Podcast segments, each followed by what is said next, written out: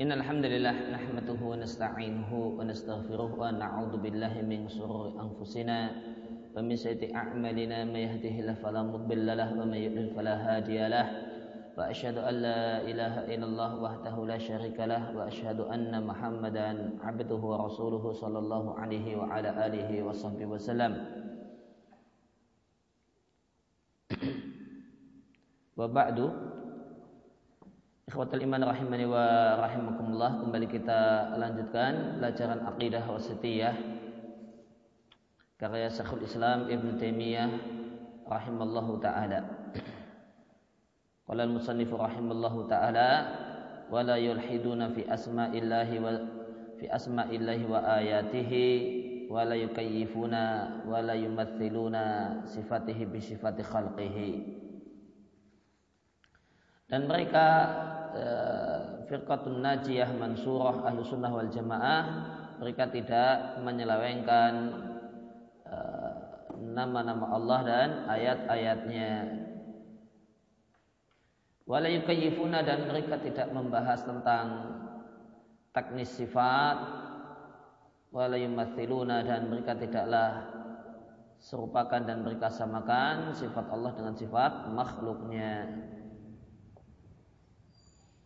maka berkaitan dengan masalah yulhidun, yulhidun dari kata-kata ilhad. Ilhad lughatan dalam bahasa Arab maknanya adalah al-mail wal udul.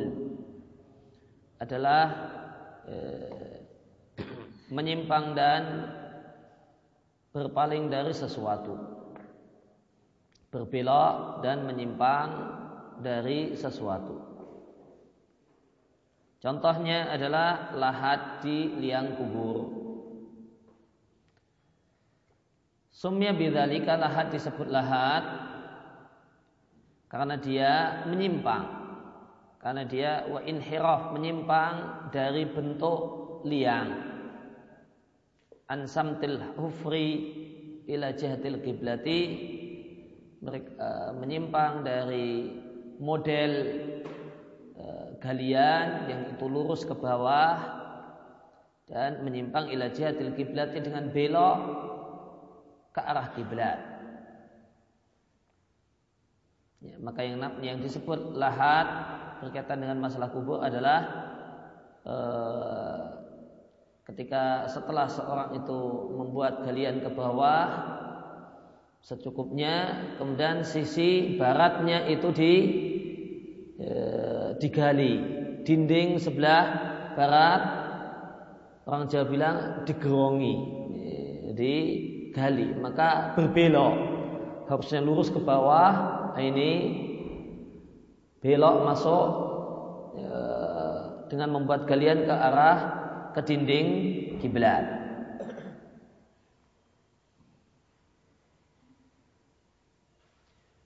Sedangkan ilhad berkaitan dengan nama dan nama Allah dan sifat Allah artinya adalah berpaling dan berbelok membelokkan nama-nama Allah dari hakikatnya, dari maknanya yang benar dibelokkan kepada makna yang tidak benar. Maka membelokkan nama Allah nama dan sifat Allah Subhanahu wa taala dari jalur yang benar, dari makna yang benar kepada makna yang menyimpang itu ada beberapa model. Ada lima model.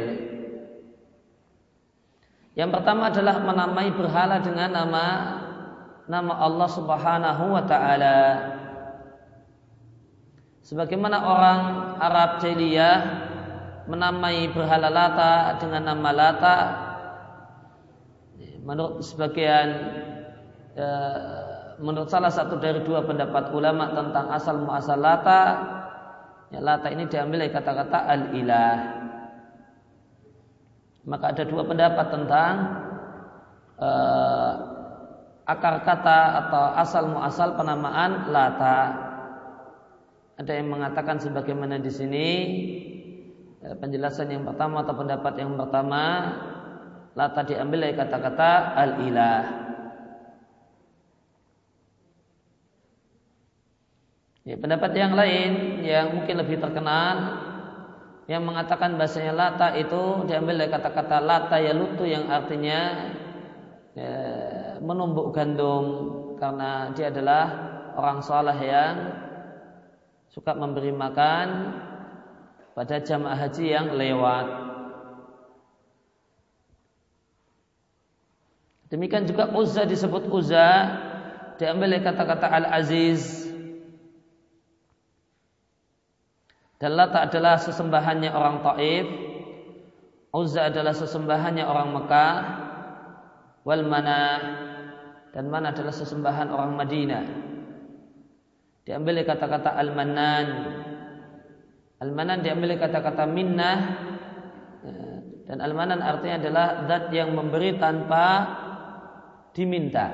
Demikianlah Allah Subhanahu wa taala kita tidak minta napas, kita tidak minta bisa berjalan, kita tidak mengajukan permintaan secara khusus, bisa melihat, bisa mendengar dan Allah Subhanahu wa taala memberikan itu semua tanpa kita minta.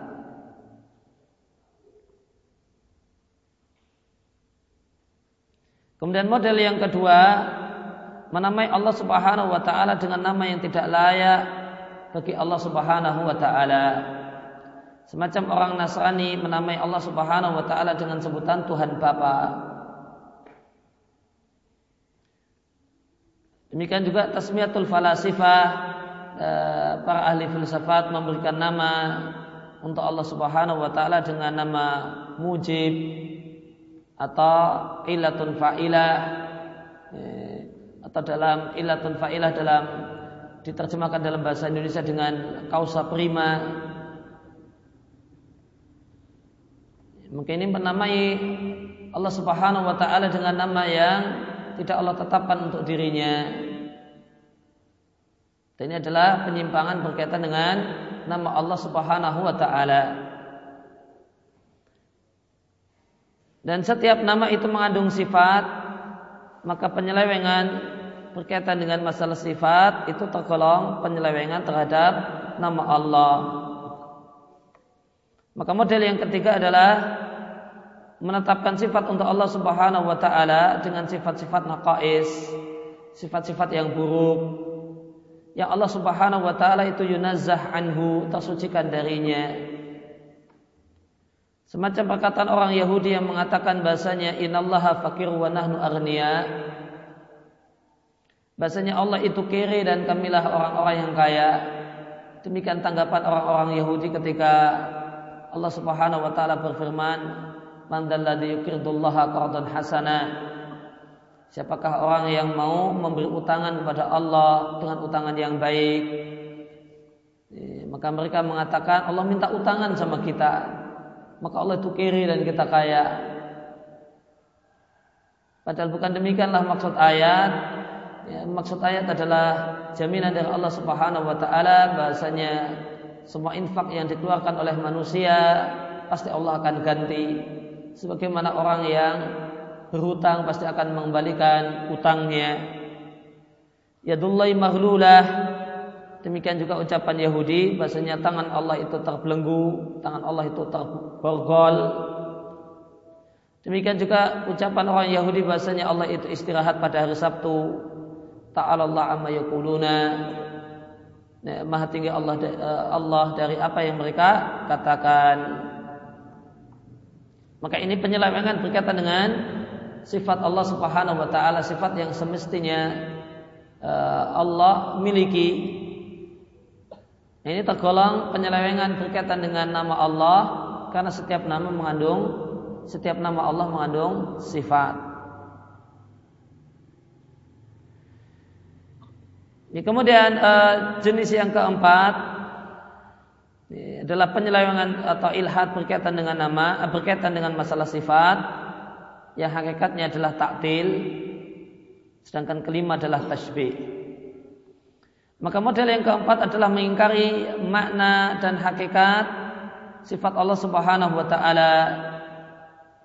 Sebagaimana keyakinan Jahmiyah yang mengatakan bahasanya nama Allah Subhanahu wa taala adalah alfadhun mujaradatun adalah kata-kata yang murni adalah kata-kata tidak mengandung sifat dan tidak mengandung makna.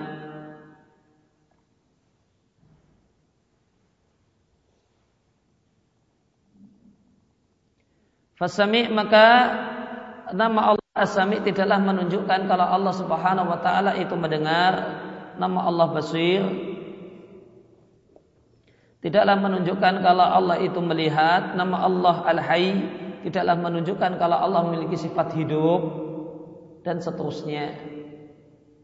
Dan yang dimaksud dengan wallahu a'lam yang dimaksud dengan Jahmiyah di sini adalah Jahmiyah Mu'tazilah. Karena Jahmiyah itu ada tiga macam. Yang pertama adalah Jahmiyah Khalisah, Jahmiyah, eh, Jahmiyah Tulain yang mereka menolak nama dan sifat Allah Subhanahu wa taala mereka katakan bahasa nama-nama yang Allah tetapkan untuk dirinya itu yang dimaksudkan adalah nama makhluk. Ketika Allah mengatakan bahasanya Allah itu sami, maha, maha mendengar, maka yang dimaksudkan itu makhluk itu mendengar. Ketika Allah katakan bahasanya dia basir, maha melihat, maka maksudnya itu adalah makhluk itu melihat. Kemudian yang kedua adalah Jahmiyah Mu'tazilah yang mereka mengimani nama namun tidak mengimani sifat yang terkandung dalam nama. Sehingga mereka mengatakan itu sekedar nama sebagaimana nama yang tidak mengandung sifat sebagaimana sebagian nama manusia. Namanya bejo namun tuno terus namun rugi terus. Namanya untung namun tidak pernah untung.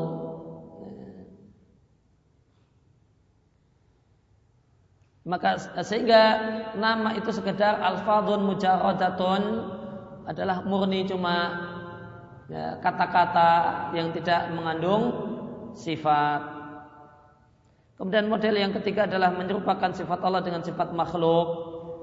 Semacam ucapan al-mumatsil orang yang menyamakan sifat Allah dengan sifat makhluk tangan Allah sebagaimana tanganku dan yang lainnya. Ta'alallahu maha tinggi Allah dari apa yang mereka katakan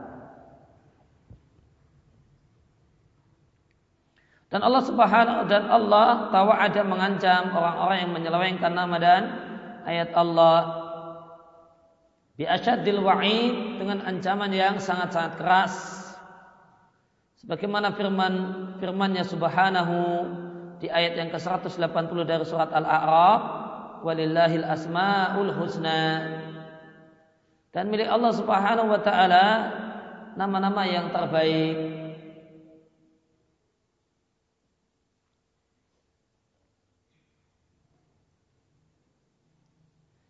Fad'uhu maka berdoa uh, maka panggillah dia, berdoalah kepadanya biha dengan menyebut al asmaul husna. Wadaru dan biarkanlah orang-orang yang menyelewengkan nama nama Allah mereka akan dibalas maka malun apa yang mereka lakukan. Demikian juga firman Allah di ayat yang ke-40 dari surat Fussilat. Sesungguhnya orang-orang yang menyelewengkan ayat-ayat kami maka layak fauna alaina. Maka mereka itu tidaklah samar atas kami artinya kami mengetahuinya. Ya, dan mengetahuinya di sini adalah mengandung muatan ancaman.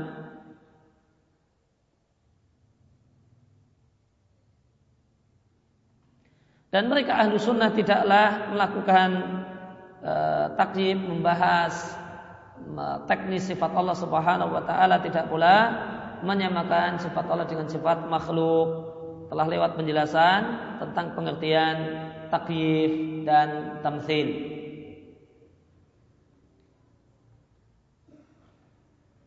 Ya, kata kita, kalau kita lihat kembali ke matan, maka eh, penulis membahas tentang masalah ilhad berkaitan dengan nama Allah dan ayat-ayatnya.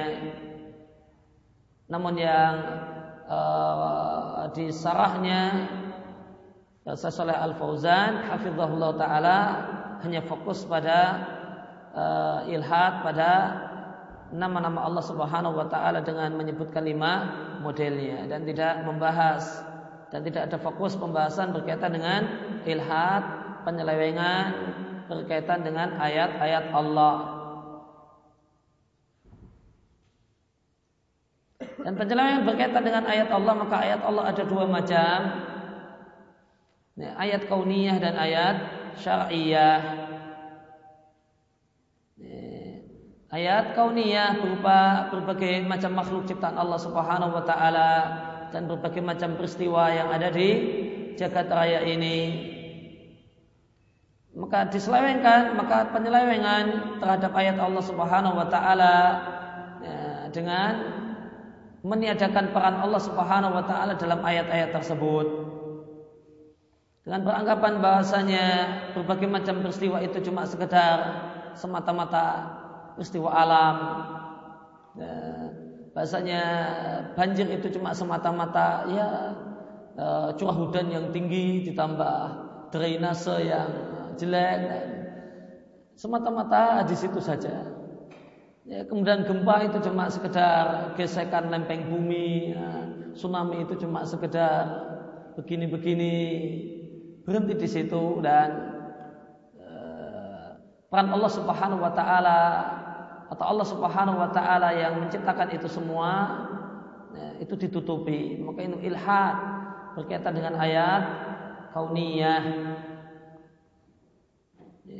dan dilupakan adanya sebab di balik sebab. Dilupakannya lah dilupakannya musabibul asbab. Pemilik sebab yaitu Allah Subhanahu wa taala. Sehingga bahasannya dan komentarnya cuma muni materialis. Nah, ini karena masalah materi masalah uh, sekedar peristiwa alam biasa. Tidak ada hubungannya dengan Tuhan. Ya, maka ini ilhad berkaitan dengan ayat Allah Subhanahu wa taala yang Allah firmankan tadi di surat Fusilat, "Innal ladzina yulhiduna fi ayatina la yakhfauna 'alaina." Kemudian uh, ayat Allah Subhanahu wa taala yang kedua adalah ayat syar'iyah. Maka penyelewengannya adalah dengan uh, dengan penafsiran yang tidak benar, penafsiran terhadap terhadap ayat-ayat syariah tidak sesuai dengan kaidah-kaidah tafsir, kaidah-kaidah penafsiran yang baku ya, untuk uh, menafsirkan ayat Al-Quran, demikian juga untuk menjelaskan hadis-hadis Nabi Shallallahu Alaihi Wasallam. Boleh jadi penafsirannya ya, tanpa ilmu ya, atau boleh jadi pakai ilmu dan alasan namun tidak ada hubungannya dan tidak ada sangkut pautnya. Ya, semisal uh, menafsirkan ayat Al-Quran dengan uh, dengan terjemah bahasa Indonesia. Uh, maka beberapa waktu yang lewat saya baca ada tulisan orang tentang uh, tafsir Al-Quran isinya menjelaskan ayat berarti tafsir Al-Quran karena tafsir tafsirnya menjelaskan maksud ayat dia jelaskan semata-mata pakai bahasa Indonesia. Ya, terjemah bahasa Indonesianya sehingga kacau. Ya, dia bahas tentang ayat wa idza sa'alaka ibadi anni fa inni qarib ujibu da'wata da'i idza da'ani falyastajibu wal yu'minu bi. Maka di antara di antara yang yang aneh ada dia katakan falyastajibuli maka terjemahnya kan eh, maka hendaknya mereka eh, falyastajibuli mereka mengijabai mereka menjawab perintah-perintahku seruan-seruanku. Terjemahnya kan maka hendaknya mereka maka si penafsir mengatakan eh, coba kita perhatikan. Allah mengatakan hendaknya Allah tidak mengatakan haus. Allah Allah tidak mengatakan haus. Kalau kemudian mau supaya doanya Allah kabulkan, harus mengijabai, ya, menjawab, merespon perintah Allah Subhanahu wa taala, namun Allah cuma mengatakan hendaknya. Ini kan orang tidak tahu bahasa Arab dan orang yang tidak tahu kaidah kaidah fikih kaidah usuliyah. Falyastajibuli di situ ada lam amr. Lam amr itu ya harus gitu. Tapi karena keterbatasan bahasa Indonesia itu harusnya nggak nggak keluar di terjemahnya. Falyastajibuli maka hendaknya mereka uh, hendaknya di situ bukan bukan mandub, bukan anjuran gitu. Hendaknya di situ tuh harus. Kan itu terjemah dari lam amr. Falyastajibuli. Namun dia telah kemudian dia kemudian otak atik kenapa kenapa di sini pakai hendaknya tidak tidak pakai harus dia uraikan panjang itu antara hendaknya dan harus di sini kenapa diksinya adalah hendaknya? Padahal itu diksi terjemah yang yang yang kalau dijelaskan semacam itu diksi terjemahnya jadinya salah. Karena ini lam amr dan hukum asal lam amr ya, maka berarti dia salah satu sirah amr eh, yang namanya amr ada sirahnya salah satunya adalah eh, ada fiil amr ada salah satu ada adanya lam amr dan fiil mudore dan kembali kepada oh ini berarti amr dan hukum asal amr wajib maka dia tidak perlu berbusa-busa dan menjelaskan hendaknya kenapa dipilih hendaknya dan tidak harus dan tidak wajib, harus. Maka ini problem terjemah.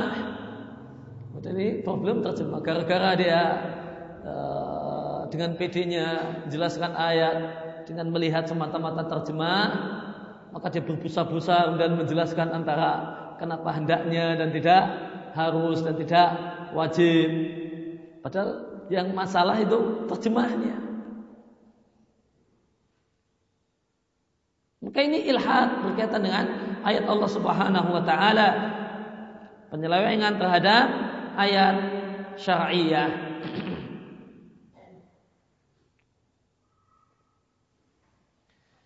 Kemudian qala musannif rahimallahu taala di annahu subhanahu la samiyya lahu wala kufu'a lahu wala nidda lahu wala yuqasu bi khalqihi subhanahu wa ta'ala fa innahu subhanahu a'lamu bi nafsihi wa bi ghairihi wa asdaqu qilan wa ahsanu hadithan min khalqihi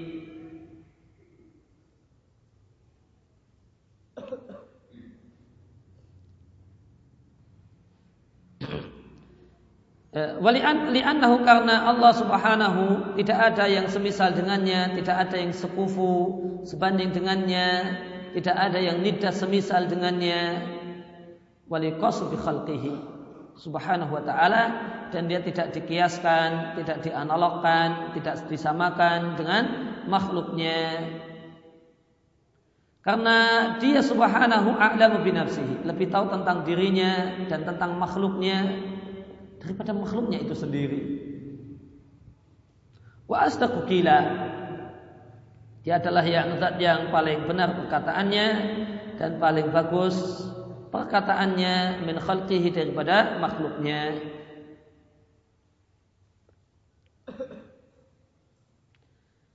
Penjelasannya ini adalah taklil alasan untuk keterangan yang telah lewat yaitu perkataan penulis tentang ahlu sunnah bahasanya ahlu sunnah tidaklah melakukan takyif. Tidak membahas tentang taknis sifat Allah subhanahu wa ta'ala. Dan tidak memisalkan, tidak menyerupakan, tidak menyamakan sifat Allah dengan makhluk.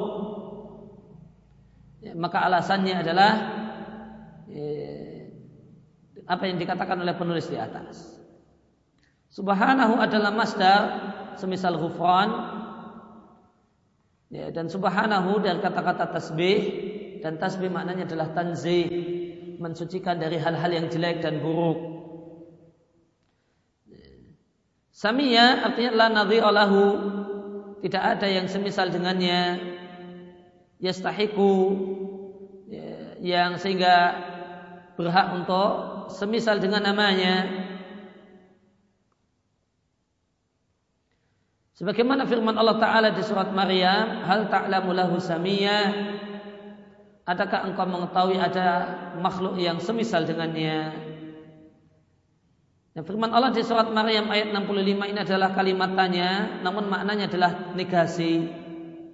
Artinya la ahadun tidak ada satupun yang menyaingi Allah atau semisal dengan Allah atau au yumathiluhu atau semisal dengannya. Tidak ada tidak ada sekufu bagi Allah. Sekufu artinya adalah mukafi, mumathil yang semisal dan semisal. Artinya la mithlalahu tidak ada yang semisal dengannya. Sebagaimana firman Allah taala di suratul Ikhlas walam yakul lahu kufuwan ahad. Dan tidak ada e, satupun makhluk yang sekufu dengan dengannya. Dan tidak ada nid dan nid maknanya adalah syabih wan nadhir semisal dan serupa sebagaimana firman Allah di surat Al-Baqarah fala taj'alu lillahi andada maka janganlah kalian jadikan untuk Allah tandingan yang semisal dengannya dalam masalah berhak untuk mendapatkan ibadah atau semisal dengannya dalam masalah nama dan sifatnya. Berkaitan dengan surat Al-Ikhlas maka Al-Ikhlas artinya murni dan surat Al-Ikhlas itu disebut Al-Ikhlas karena dua sebab. Yang pertama adalah karena dia murni membahas Allah Subhanahu wa taala. Tidak ada bahasan tentang makhluk. Tidak ada pembicaraan tentang makhluk di ayat di surat tersebut. Kemudian yang eh, kemudian yang kedua dia adalah murni ikhlas dalam artian siapa yang membacanya dan merenungkannya kemudian mengamalkannya maka akan murnilah tauhidnya.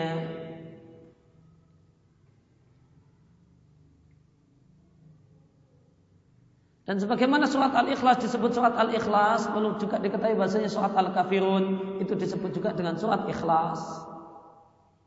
Sehingga surat Al-Ikhlas dan surat Al-Kafirun disebut dengan dua surat Al-Ikhlas. Surat suratain Ikhlas. Dua surat Al-Ikhlas. Maka dua surat Al-Ikhlas itu artinya surat Al-Ikhlas dan surat Al-Kafirun.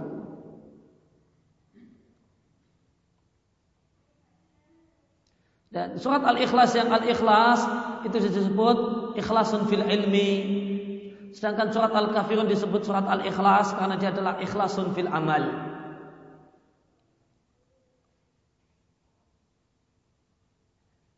Maka jika seorang itu membaca dan mentelaah surat Al-Ikhlas, Al-Ikhlas yang Al-Ikhlas, maka akan murni dan luruslah dan bersihlah ilmunya tentang Allah Subhanahu wa taala.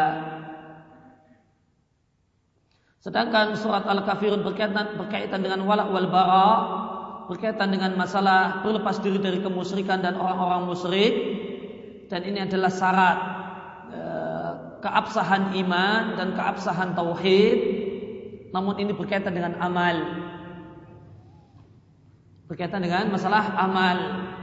Ya, maka seorang yang bertauhid dituntut untuk e, meninggalkan kemusyrikan dan berlepas diri dari orang musyrik karena kemusyrikannya. Dan ini menuntut dan menuntut amal. Maka seorang itu tidak bisa mengamalkan surat Al-Kafirun tanpa amal. Lain halnya dengan surat Al-Ikhlas yang Al-Ikhlas, maka dia mengamalkan eh, mengamalkannya dengan dengan ilmu, dengan yakin. Ya, sehingga surat Al-Ikhlas yang Al-Ikhlas adalah ikhlas dalam ilmu, sedangkan Al-Ikhlas dalam pengertian surat Al-Kafirun adalah ikhlas dalam amal. Wala khalqihi dan Allah Subhanahu wa taala tidaklah dikiaskan dan dianalogkan dengan makhluknya. Dalam bahasa Arab, kias maknanya adalah menyamakan. Artinya Allah Subhanahu wa taala tidaklah diserupakan disamakan dengan makhluk. Sebagaimana firman firman Allah Subhanahu di ayat yang ke-74 dari surat An-Nahl, "Fala tadribu lillahil amsal" maka janganlah kalian membuat permisalan ya, permisalan bagi Allah. Maka Allah Subhanahu tidaklah dikiaskan dengan makhluknya baik dalam zat, baik nama sifat ataupun perbuatannya. Dan bagaimanakah mungkin sang pencipta yang sempurna disamakan dengan makhluk yang tidak sempurna. Ta'alallahu andalik maha Allah Subhanahu wa taala dari maha tinggi Allah darinya.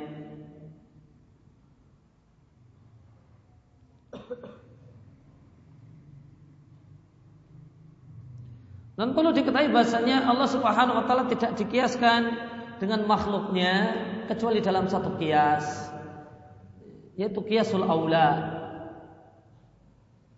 Maka berlaku kias untuk Allah Subhanahu wa taala dengan makhluknya dalam kiasul aula. Maka untuk sifat-sifat yang sempurna dari segala sisi yaitu adalah sifat yang bagus bagi sifat yang sempurna dan bagus untuk makhluk. Jadi adalah sifat yang sempurna tanpa uh, dari semua sisinya. Maka kita katakan Allah aula bihi. Maka hidup adalah sifat sempurna. Jika makhluk itu sempurna dengan sifat hidup maka Allah mimbabil aula. Maka lebih-lebih Allah subhanahu wa ta'ala dan makhluk itu sempurna dengan mendengar, maka kita katakan Allah mimbabil aula. Jika makhluk itu uh, sempurna dengan mendengar, maka Allah Subhanahu wa taala mimbabil aula. Maka adalah pelecehan uh, ketika makhluk itu mendengar namun kita katakan Allah tidak mendengar sebagaimana perkataan Mu'tazilah. Uh, ketika makhluk itu sempurna dengan melihat malah kita katakan Allah itu sempurna manakala tidak melihat. Sebagaimana perkataan Mu'tazilah. Makhluk saja mendengar itu sempurna. Bagaimana Anda katakan wahai Mu'tazili? Bahasanya Allah itu malah sempurna dengan tidak mendengar dengan tidak melihat dengan tidak hidup. Ya, maka satu-satunya kias yang berlaku untuk Allah Subhanahu wa taala kias Allah dengan makhluk yang berlaku adalah kiasul aula untuk sifat yang sempurna dari segala sisinya.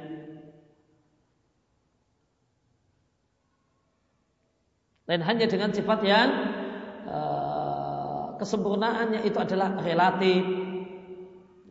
Contohnya tidur. Tidur itu sempurna untuk manusia. Tidur itu sempurna untuk manusia. Manusia yang tidak bisa tidur, manusia tidak sempurna abnormal, berpenyakit, dia sakit harus diobati. Sempurnanya manusia tidur. Nah, itu sempurnanya manusia. Kecuali tidur pas pengajian itu itu manusia tidak sempurna. Itu. Manusia tidak sempurna. Namun kalau dia tidur pada waktunya, ya, tidur pada waktunya itu sempurnanya manusia. Dia tidak bisa tidur, itu penyakit abnormal, tidak normal. Normalnya harus tidur. Maka itu sempurna untuk manusia. Non tidak sempurna bukan sifat sempurna untuk Allah tabaraka wa taala.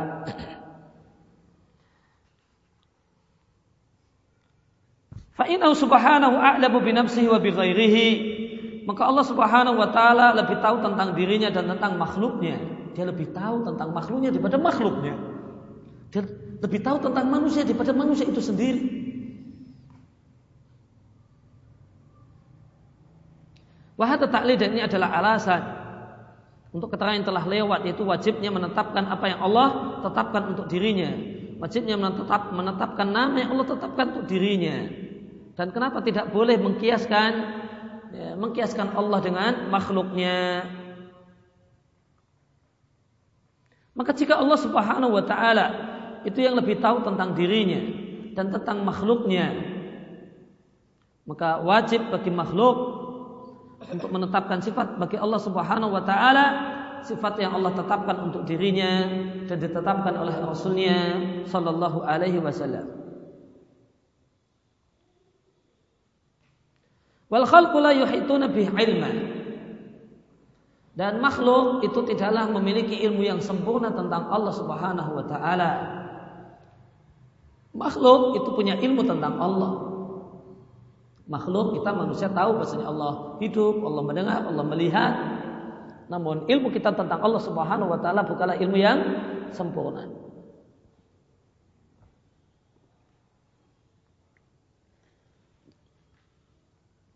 Fahuwa maka Allah Subhanahu wa taala itu memiliki sifat-sifat sempurna yang sifat sempurna tersebut tidaklah bisa digapai dan diraih oleh akal makhluk. Fayajib alaina maka wajib bagi kita untuk rela dan ridha dengan apa yang Allah relakan untuk dirinya sendiri. Karena dia Allah Subhanahu wa taala a'lam lebih tahu tentang apa sifat apa yang layak baginya. Mana nulana na'lamu dzalika dan kita tidak mengetahuinya. Dan Allah Subhanahu wa taala adalah astaqukila yang paling benar perkataannya, yang paling bagus e, pembicaraannya dibandingkan makhluknya. Oleh karena itu apa yang Allah kabarkan bahwa sidqun maka itu adalah satu hal yang benar sesuai dengan realita wahakon dan satu hal yang nyata dan itulah apa adanya, itulah realitanya. Maka wajib bagi kita untuk mempercayainya dan jangan menentangnya. Dan menentangnya adalah satu hal yang tindakan kurang ajar. Ketika Allah Subhanahu wa taala mengatakan bahasanya dia mendengar, kita katakan dia tidak mendengar. Maka ini bukankah ini adalah tindakan yang sangat-sangat lancang? Ketika Allah Subhanahu wa taala mengatakan bahasanya dirinya punya tangan dan manusia mengatakan tidak ya Allah, engkau tidak punya tangan. Bukankah ini satu tindakan yang sangat-sangat kurang ajar? Jangankah dengan Allah Subhanahu wa taala dengan makhluk dengan makhluk dengan seorang raja, sosok raja ya dia bicara di depan Eh, pembantu-pembantunya dan pengawal-pengawalnya. Ya, saya pakai jas yang mahal. Eh, tidak paduka, jas Anda itu jas murahan. Apa yang terjadi? Tindakan kurang ajar. Tindakan sangat-sangat lancang. Maka jika demikian dengan ya, penentangan kepada ya, kepada ya, tokoh mulia, pada orang yang terhormat di dunia manusia. Waduh tindakan sangat-sangat kurang aja. Maka bagaimanakah dengan penentangan terhadap Allah Subhanahu wa taala? Allah mengatakan, "Saya punya tangan." Kita katakan, "Tidak ya Allah, engkau tidak punya tangan." Bukankah ini satu perbuatan yang sangat-sangat lancang? Wa alfadhuhu dan lafat-lafat. Dan lafat-lafat yang Allah pilih, kosakata-kosakata yang Allah pilih adalah ahsanul alfa, adalah diksi yang paling tepat, adalah kosakata yang paling pas, wa afsah dan yang paling jelas, wa audah dan yang paling gamblang. Dan Allah Subhanahu wa taala telah menjelaskan nama dan sifat yang layak baginya atau mabayanin dengan penjelasan yang paling sempurna maka wajib bagi kita untuk menerima hal tersebut dan pasrah dengannya. Thumma rusuluhu sadikuna masdukuna bi khilafil ladina yakuluna alaihi ma la ya'lamuna. Kemudian para rasul, para utusannya adalah orang-orang yang benar perkataannya dan masdukuna dan orang-orang yang mendapatkan berita yang benar. Sodik artinya dia mengatakan perkataan yang benar, masduk artinya dia mendapatkan berita yang benar. Lain hanya dengan orang-orang yang berkata-kata tentang Allah tanpa ilmu. Maka kalimat ini adalah atap sambungan kepada Allah itu lebih tahu tentang dirinya. Kemudian setelah Allah yang paling tahu tentang dirinya adalah para rasul. Maka yang paling tahu tentang Allah Subhanahu wa taala adalah dirinya. Dan setelah itu adalah para utusannya. Yang namanya benar atau jujur adalah keselarasan antara berita dengan realita. Maka mereka para rasul adalah orang-orang yang benar, orang-orang yang jujur dalam apa yang mereka ceritakan tentang Allah Ta'ala. Masdukuna artinya orang-orang yang mendapatkan berita yang benar yaitu fima yatihi minal wahyi. Wahyu yang datang kepada para rasul adalah berisi berita yang benar. Yang wahyu ini datang dengan perantaraan para malaikat. Maka berita yang dibawa oleh malaikat, berita wahyu tersebut adalah berita yang benar li'annahu min indillah. Karena berita tersebut berasal dari Allah Subhanahu wa taala. Fahum maka mereka para rasul tidaklah mengatakan apa yang mereka katakan dengan motivasi hawa nafsu. Wa hadha tawsiqun li sanadi rusul alaihi wassalatu. Dan kalimat ini masdukuna, sodikuna masdukun adalah uh, adalah penegasan validnya sanat para rasul alaihi wassalatu wassalam ketika mereka menyampaikan apa yang mereka sampaikan tentang Allah. Ya, bahasanya mereka tidak berbicara dari semata-mata inisiatif mereka. Dan mereka ketika berbicara tentang sifat Allah Subhanahu wa taala, mereka punya sanat. Sanatnya dari malaikat, dari Jibril dan Jibril dari Allah Subhanahu wa taala.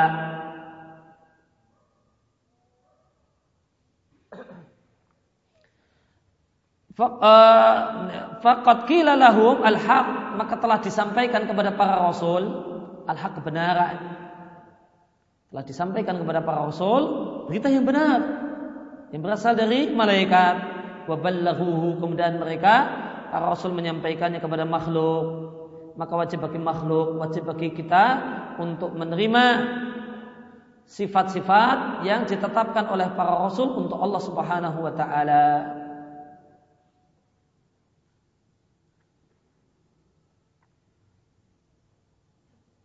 Fahum maka mereka para rasul itu berbeda dengan orang-orang yang berbicara tentang Allah tanpa ilmu. Artinya berbeda dengan orang-orang yang berbicara tentang Allah Subhanahu wa taala tanpa ilmu.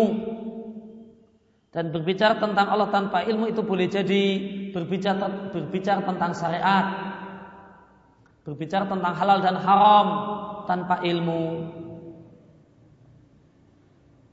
Atau berbicara tentang aturan Allah Subhanahu wa taala demikian juga berbicara tentang nama dan sifat Allah Subhanahu wa taala Bahkan mereka berbicara, orang-orang yang berbicara tentang Allah tanpa ilmu, mereka berbicara dengan semata-mata prasangka mereka dan imajinasi mereka. Atau dengan bisikan-bisikan yang mereka dapatkan dari setan. Semacam orang-orang yang mengaku-ngaku jadi nabi. Yang mereka ini adalah para tukang bohong. Demikian juga orang-orang para ahli bid'ah dan zanadikah orang-orang yang para perusak-perusak Islam mereka katakan Islam itu demikian demikian padahal tidak. Demikian juga para ahli sihir para tukang ramal dan para ahli nujum dan para ulama usul maka inilah contoh person-person yang tergolong berbicara tentang Allah tanpa ilmu Sebagaimana firman Allah Ta'ala di surat Ash-Shu'ara, Maukah aku beritahukan kepada kalian tentang orang yang mendapatkan wahyu setan? Tanazzalu ala af kulli afakin atin. Sehingga setan memberikan wahyu turun memberikan wahyu kepada semua para pembohong dan pendosa. Yulkuna sam'a wa aktsarhumul kadhibun. Ya, dan mereka mereka memasang uh, pendengaran untuk mendengarkan uh, wahyu setan dan mayoritas mereka adalah para pembohong. Demikian juga firman Allah di surat Al-Baqarah, maka celakalah orang-orang yang ya, yaktubunal kitab bi aidihim, mereka menulis kitab Allah dengan tangan-tangan mereka. Mereka menulis tulisan yang itu adalah tulisan mereka.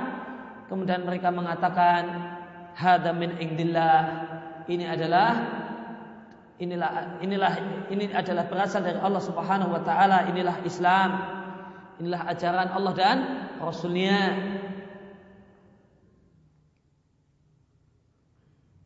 Maka jika Allah Subhanahu wa taala lebih tahu tentang dirinya dan tentang makhluknya ditambah dia adalah asdaqu perkataannya adalah perkataan yang benar Ditambah ahsanu hadisa. Perkataannya adalah perkataan yang paling bagus. dibandingkan makhluknya dan para rasul alaihi wassalatu wassalam mereka adalah orang yang jujur dalam apa yang mereka ceritakan tentang Allah dan penghubung antara rasul dengan Allah itu para malaikat alat ta'tihim yang datang kepada para rasul dengan membawa wahyu dari sisi Allah adalah perantara-perantara yang jujur mereka itulah adalah para malaikat yang mulia. Maka wajib ta'wilu maka wajib bertitik tolak. Wajib wajib mengacu dengan apa yang mereka katakan.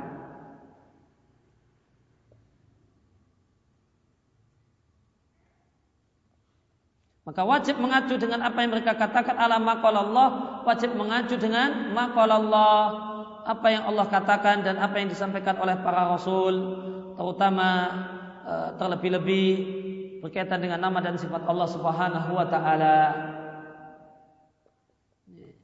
Maka kita mengacu nafian wa isbatan. Kita tiadakan, kita negasikan apa yang dinegasikan oleh Allah dan Rasulnya. Wa isbatan dan kita tetapkan apa yang ditetapkan oleh Allah dan Rasulnya. Dan maka maka wajib yang pertama tadi wajib takwil, wajib mengacu dengan apa yang dikatakan oleh Allah dan Rasulnya. Kemudian yang kedua adalah wajib rafdu maqalahu al-mubtadi'ah. Wajib untuk menolak apa yang dikatakan oleh para ahli bid'ah ad-dullal yang sesat yang yadda'il majasa fil asma'i wa sifat yang mereka mengaku-ngaku bahasanya nama dan sifat Allah Subhanahu wa taala itu sekedar majas Dan mereka menolak dan menegasikan nama dan sifat Allah. Para dulal, orang-orang yang sesat tadi menegasikan nama dan sifat Allah dengan berbagai macam sarana penegasian. Berpaling dari ajaran yang datang dari para rasul dan bersandar pada hawa nafsu mereka atau sekedar ikut-ikutan mengikuti orang yang tidak layak uh, untuk dijadikan teladan minat dulal karena yang diteladani dan yang diikuti adalah orang-orang yang keblinger, orang-orang yang sesat, orang-orang yang tidak berjalan di atas jalan Allah dan uh, Rasulnya.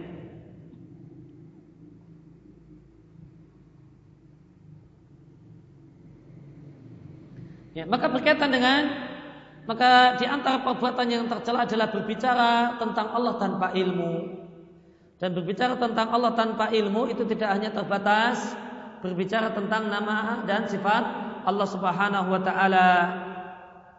Namun demikian juga berbicara tentang syariat, berbicara tentang hukum halal dan haram, hukum wajib dan sunnah, wajib demikian, dianjurkan demikian. Maka itu semua perlu ilmu dan berbicara tentang hal ini tanpa ilmu adalah satu hal yang tercela Bahkan satu dosa yang sejajar dengan kemusyrikan. Bahkan itulah sebab terjadinya kemusyrikan. Semua orang musyrik itu berbicara tentang Allah tanpa ilmu. Mereka katakan bahasa inilah tandingan Allah Subhanahu wa taala.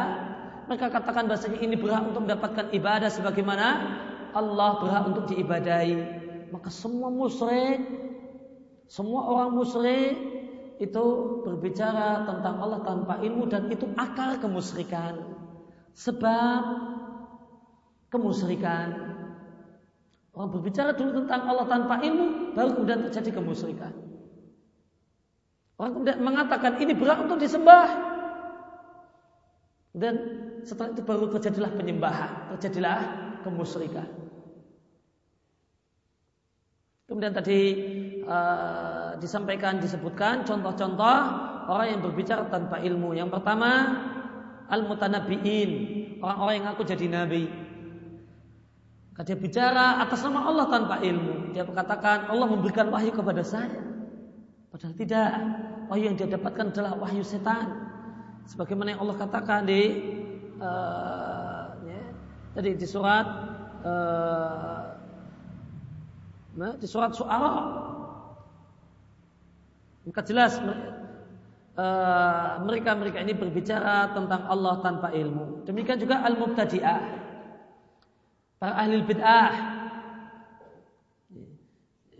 semuanya mengatakan ya, tentang Allah tanpa ilmu. Jika bid'ahnya dalam masalah masalah akidah, ya, maka mereka katakan bahasanya ya, yang namanya nama Allah dan sifat Allah begini-begini, dan itu tanpa ilmu. Jika kemudian bid'ahnya dalam masalah ibadah, maka ini adalah bicara tentang tentang tan, berbicara tanpa ilmu tentang syariat, dianjurkan demikian, wajib demikian.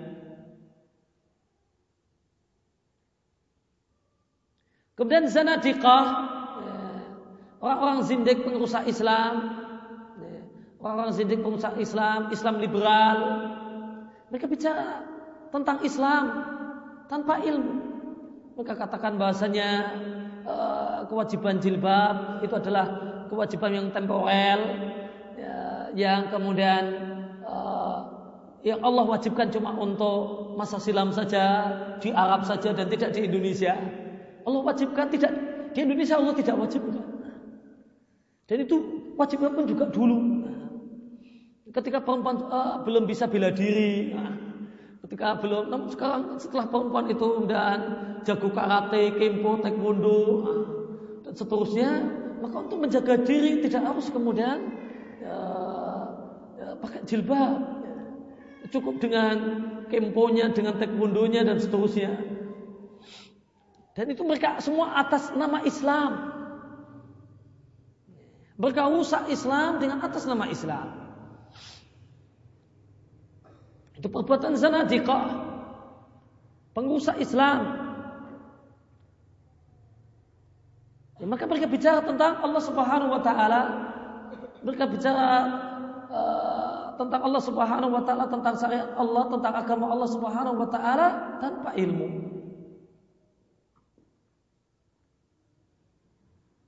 Demikian juga contoh saharah para tukang sihir, para dukun, mereka berbicara tentang perbuatan Allah Subhanahu wa taala.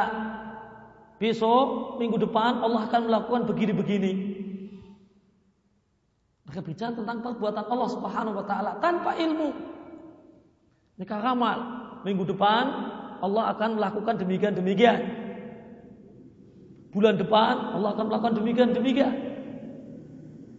Maka mereka berbicara tentang perbuatan Allah Subhanahu wa taala, tentang apa yang Allah lakukan dan apa yang Allah takdirkan eh, berkaitan dengan masa depan. Maka mereka bicara tentang Allah Subhanahu wa taala itu tentang perbuatan Allah Subhanahu wa taala. Tentang takdir Allah Subhanahu wa taala tanpa ilmu. Demikian juga al-munajjimin eh, ahli nujum maka minggu ini kemudian orang yang kasih bintangnya Leo atau Sagittarius maka cintanya amburadul kemudian uh, pendapatan seret. Minggu ini maka ini berbicara tentang perbuatan Allah Subhanahu wa taala tentang takdir Allah Subhanahu wa taala tanpa ilmu. Demikian juga ulama usul yang melakukan penyelewengan penafsiran. Melakukan penyelewengan penafsiran agar sesuai dengan keinginan masa, eh, agar sesuai dengan keinginan aus bawah. Maka mereka katakan bahasanya yang dimaksudkan oleh hadis adalah demikian demikian, yang dimaksudkan ayat adalah demikian demikian. Cuma untuk kemudian mendapatkan dukungan orang yang diharapkan dukungannya. Maka ini bicara tentang uh, tentang syariat bicara tentang Al-Quran, bicara tentang hadis Nabi Sallallahu Alaihi Wasallam tanpa ilmu.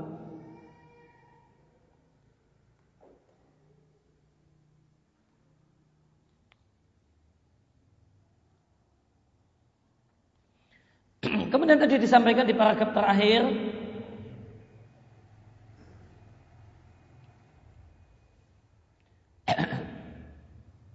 Maka disampaikan di paragraf terakhir bahasanya kita wajib menerima apa yang dikatakan oleh Allah dan Rasulnya. Kenapa disebutkan tiga alasan di awal paragraf? Karena Allah adalah yang paling berilmu tentang dirinya. Allah yang paling berilmu tentang dirinya. Dan yang paling berat untuk kita dengar perkataannya adalah orang yang berilmu tentang apa yang dia bicarakan. Dia memang ahlinya, memang itulah kompetennya. Kemudian yang, yang kedua, dia adalah orang yang jujur, bicara apa adanya. Bicara apa adanya, dia bukan seorang pendusta. Kemudian yang ketiga, dia adalah bagus perkataannya. Bagus perkataannya. Maka ini adalah tiga syarat untuk uh, menerima ucapan seseorang. Jangan percaya kalau dia bukan ahlinya. Jangan percaya kalau dia bukan ahlinya. Dia bukan ahli, bukan uh, bukan bidangnya, dan bicara. Maka itu anggap saja angin lalu. Kaidah dalam masalah menerima perkataan dan pembicaraan, terima pembicaraan ahlinya. Itu bidangnya. Kalau memang dia punya keahlian di satu bidang, maka bisa dipertimbangkan, bisa diterima. Namun dia tidak punya keahlian. Maka dia cuma sekedar tukang bicara bicara tentang politik negara, politik nasional, bukan bidangnya. Maka harus saja angin menganggapnya itu adalah kebodohan penerima. Ini bukan ahlinya bicara kemudian diterima. Ini yang ngomong bodoh, yang terima juga nggak kalah bodohnya. Yang berbicara itu bodoh, yang ngeser nggak kalah bodohnya ini. Ini bukan ahlinya. Omongannya disebar-sebarkan. Maka syarat yang pertama adalah ahlinya. Ini mau bicara tentang kemudian uh, jatuhnya pesawat, nah, semua orang bicara, kan? bukan ahlinya ngomong. Ini mau bicara tentang masalah apa, nah, semua orang ngomong. Ini yang menerima omongannya itu juga orang yang bodoh. Syarat untuk menerima omongan punya ilmu yang ngomong. Kalau dia tidak punya ilmu, maka anggap saja angin lalu. Syarat yang kedua, namun tidak semua orang yang berilmu itu jujur. Ada penjahat-penjahat intelektual. Ada penjahat-penjahat intelektual. Yang dia berilmu namun tidak jujur. Maka syarat yang kedua, tidak cukup hanya sekedar Enggak sekedar oh dia memang backgroundnya, dia memang ahlinya, memang kompetennya, memang kapasitasnya. Namun dia adalah orang yang jujur. Yang kedua jujur. Dia tidak tidak akan memanipulasi, dia tidak akan memutarbalikkan fakta. Dia adalah orang jujur, jujur dan bicara apa adanya. Kalau kita ketahui dia memang kompetennya, dia bidangnya, dan dia adalah seorang yang kita ketahui, orang yang jujur, dan bukan orang yang memutarbalikkan fakta, memanipulasi data. Maka syarat yang kedua untuk diterima pembicaraannya dan perkataannya. Kemudian ada orang yang kemudian kompeten, dia kemudian jujur, non kalau ngomong itu nggak jelas, nggak pintar ngomong, kemampuan berbahasanya itu rendah, bahasa Indonesia-nya itu lima, gitu. nilainya lima, sehingga dia ngomong itu maunya A, orang nangkapnya B. Dia tuh ngomongnya ngalor, namun orang itu nangkapnya ngidul. Ini pintar, namun dia itu pintar untuk dirinya sendiri. Kalau dia ceritakan pada orang lain, orang itu pada salah paham. Oh, pada salah paham. Kemampuan berbahasanya rendah. Pintar, jujur, kemampuan berbahasanya rendah, jangan dianggap. Dia menyesatkan. Dia menyesatkan. Ini kepenting, pentingnya kemampuan berbahasa. Orangnya itu ahli, jujur, bahasa Indonesia-nya jeblok, ngomong oh, tidak memahamkan, itu dilarang bicara. Dilarang untuk berbicara. Udah ngerti itu omongannya sering tidak pas, kok orang percaya? Wah itu juga orang yang kalah nggak kalah bodohnya itu. Menerima perkataannya. Nah, tentang Allah Subhanahu wa taala, pada diri Allah Subhanahu wa taala terpenuhi tiga-tiganya. Lalu atas alasan apa kita menolaknya? Tidak ada alasan. Manakala terkumpul tiga-tiganya. Maka itu adalah alasan wajib. Wajib at-ta'wil. Alamak kalau Allah wa. Ketika Allah dan Rasulnya itu terpenuhi tiga hal di atas. Maka wajib hukumnya mengacu dengan apa yang dikatakan oleh Allah dan Rasulnya tentang Allah dan Rasulnya. Tentang Allah subhanahu wa ta'ala. Dan, eh, dan sebenarnya ada poin yang keempat. Syarat untuk diterimanya berita. Syarat untuk diterimanya omongan. Yang yang keempat adalah an-nushu. Menginginkan kebaikan audien. Dia punya keinginan, punya semangat, audien itu faham. Dan bukan punya semangat, audien bingung.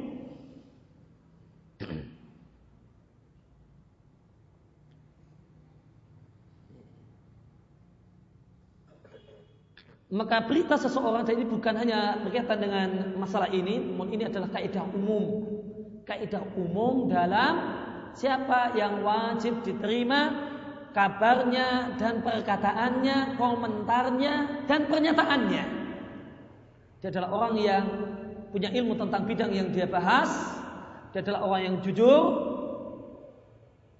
berbicara apa adanya.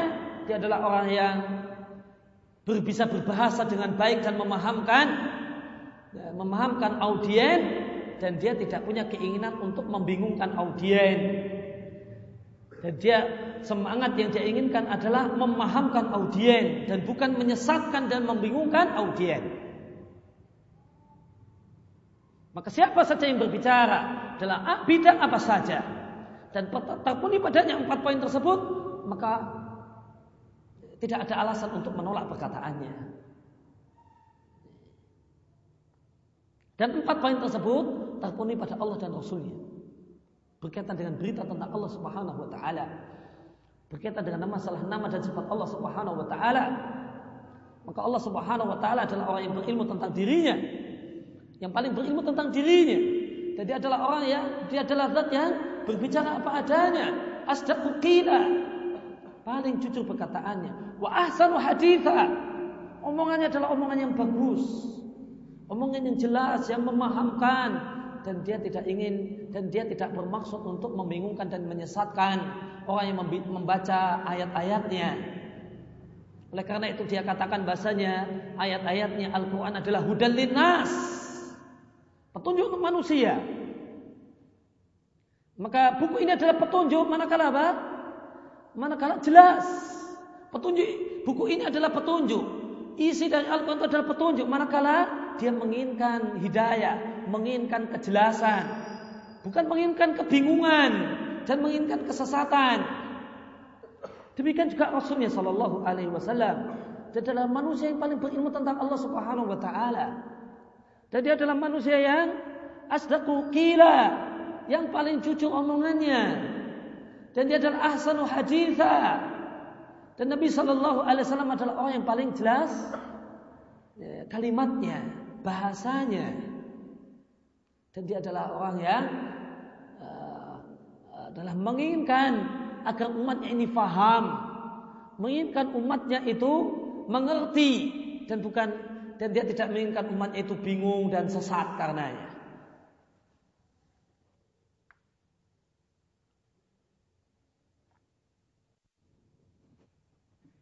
Kemudian tadi di, uh, di paragraf tadi disampaikan bahasanya di antara sumber kesesatan berkaitan dengan nama dan sifat Allah Subhanahu wa taala adalah klaim majas untuk semua nama dan sifat Allah Subhanahu wa taala atau untuk sebagian nama dan sifat Allah Subhanahu wa taala. Dan ini adalah alasan yang paling mendasar atau kemudian argumentasi yang paling pokok yang dikatakan oleh orang-orang yang menyelewengkan nama dan sifat Allah Subhanahu wa taala mereka katakan bahasanya Jahmiyah mengatakan nama-nama Allah itu majas. Yang dimaksudkan adalah nama makhluk dan sifat makhluk. Maka semuanya mengatakan majas.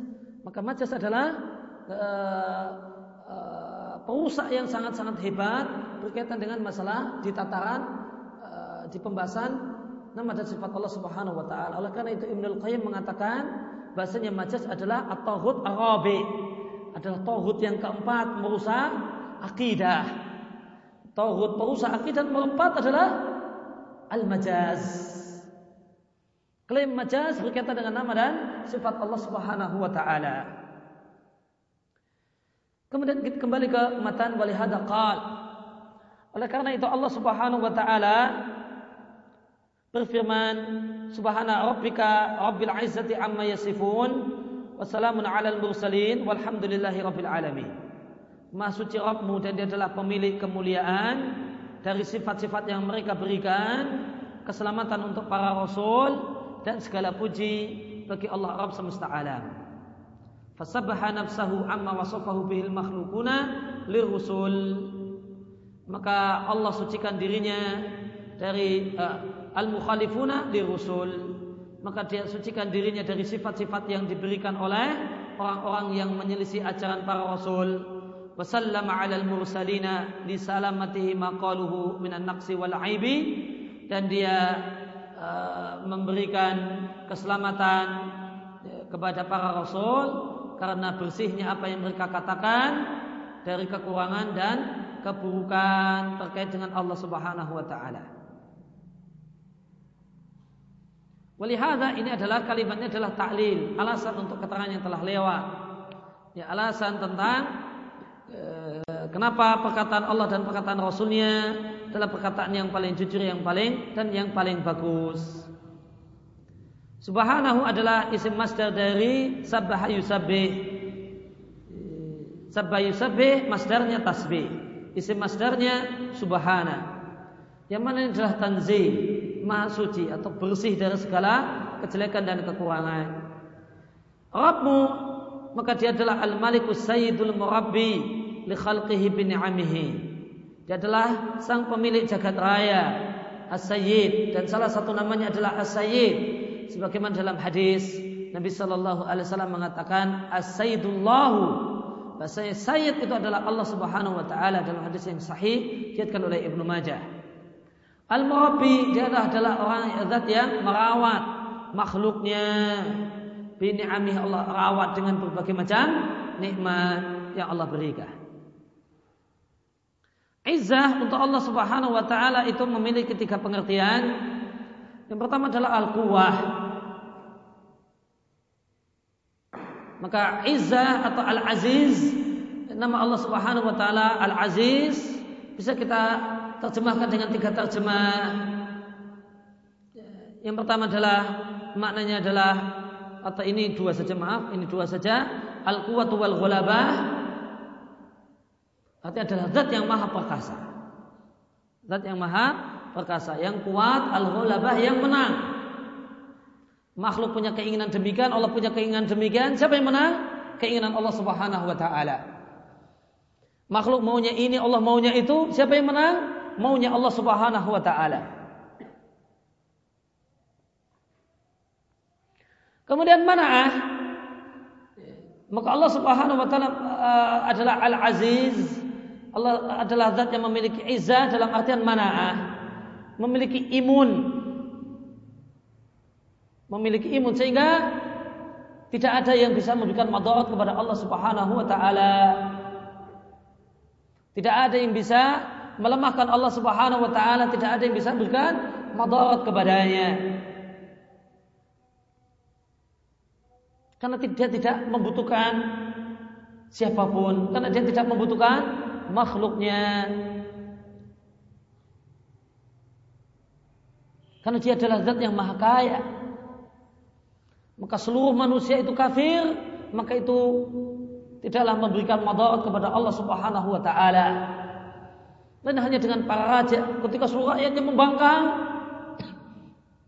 maka rajanya tidak bisa apa-apa akan kemudian manut dan mengikuti apa maunya semua rakyatnya namun Allah Subhanahu wa taala zat yang Al-Aziz. Allah tidak tidak uh, membutuhkan makhluknya karena Allah tidaklah mendapatkan madar dari makhluknya. Dan dia tidaklah dilemahkan oleh makhluknya. Kemudian makna izah yang ketiga yang tidak disebutkan di sini adalah izah dalam pengertian syaraf. Izah dalam pengertian mulia.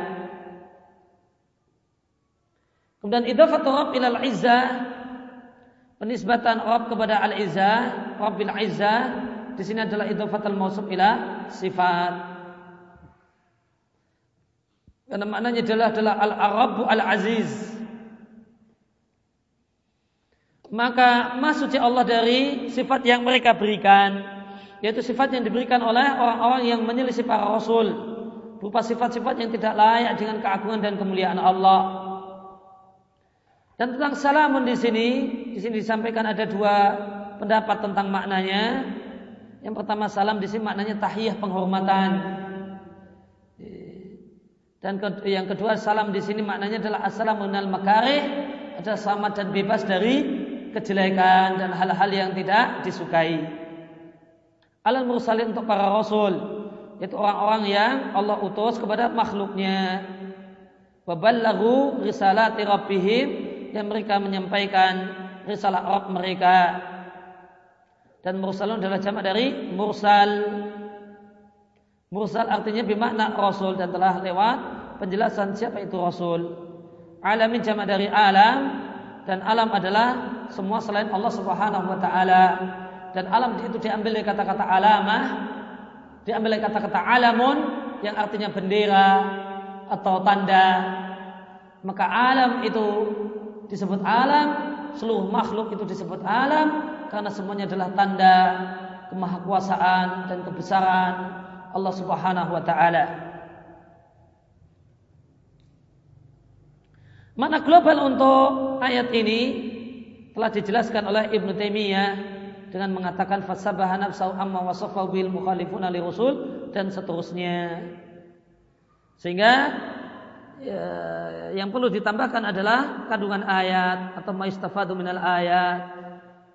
Yang pertama adalah Allah mensucikan dirinya dari sifat-sifat yang diberikan oleh Abdullah oleh orang-orang yang sesat. Dulal jamak dari dalun ini bacanya bukan dolal, kalau artinya kesesatan. Membacanya bulal, jamak dari dolon. Artinya adalah orang-orang yang menyimpang. Juhal, jamak dari jahilun. Orang-orang yang tidak mengerti tentang Allah Subhanahu wa taala. Allah sucikan dari sifat-sifat yang diberikan oleh mereka-mereka karena itu adalah sifat-sifat yang tidak layak dengan keagungan dan kemuliaan Allah Subhanahu wa taala. Kemudian benarnya para rasul dan wajibnya menerima ya, penjelasan yang dibawa oleh para rasul dan wajibnya menerima berita yang disampaikan oleh mereka para rasul anillahi tentang Allah Subhanahu wa taala. Dan masuknya disyariatkannya assalam ala rasul eh, salam untuk para rasul alaihi wassalatu wassalam dengan mengucapkan Nuh alaihi salam, Musa alaihi salam, maka Allah Subhanahu wa taala melakukan apa yang Allah lakukan. Wassalamun alal mursalin sebagai teladan untuk manusia. Agar demikian juga mengucapkan salam untuk para rasul. Maka ini dalil ucapan Adam alaihi salam Nuh alaihi salam Musa alaihi salam. Itu dalilnya adalah di antara dalilnya adalah wassalamun alal mursalin dan menurut pendapat bahasanya salam di sini maknanya tahiyah, maka faedahnya adalah ihtiramuhum atau masruiyati ihtiramihim disyariatkan, dituntunkannya dan diwajibkannya menghormati mereka, menghormati mereka karena salam maknanya tahiyah. Tahiyah artinya penghormatan. Kemudian sanggahan untuk semua yang menyelisihi apa yang disampaikan oleh para rasul terutama manakala itu berkaitan dengan nama dan sifat Allah Subhanahu wa taala. Kemudian disyariatkannya menyanjung Allah dan bersyukur atas nikmat-nikmat Allah dan nikmat yang min ajalliha termasuk nikmat yang paling agung dan paling besar adalah nikmat tauhid, nikmat bertauhid, nikmat mengisahkan Allah Subhanahu wa taala. Ya, demikian yang kita baca dan kita bahas kesempatan pagi hari ini sallallahu ala nabiyina Muhammadin wa ala alihi wa sahbihi wasallam wa akhu da'wana alhamdulillahi rabbil alamin subhanaka allahumma wa bihamdika asyhadu an la ilaha illa anta astaghfiruka wa atubu ilaik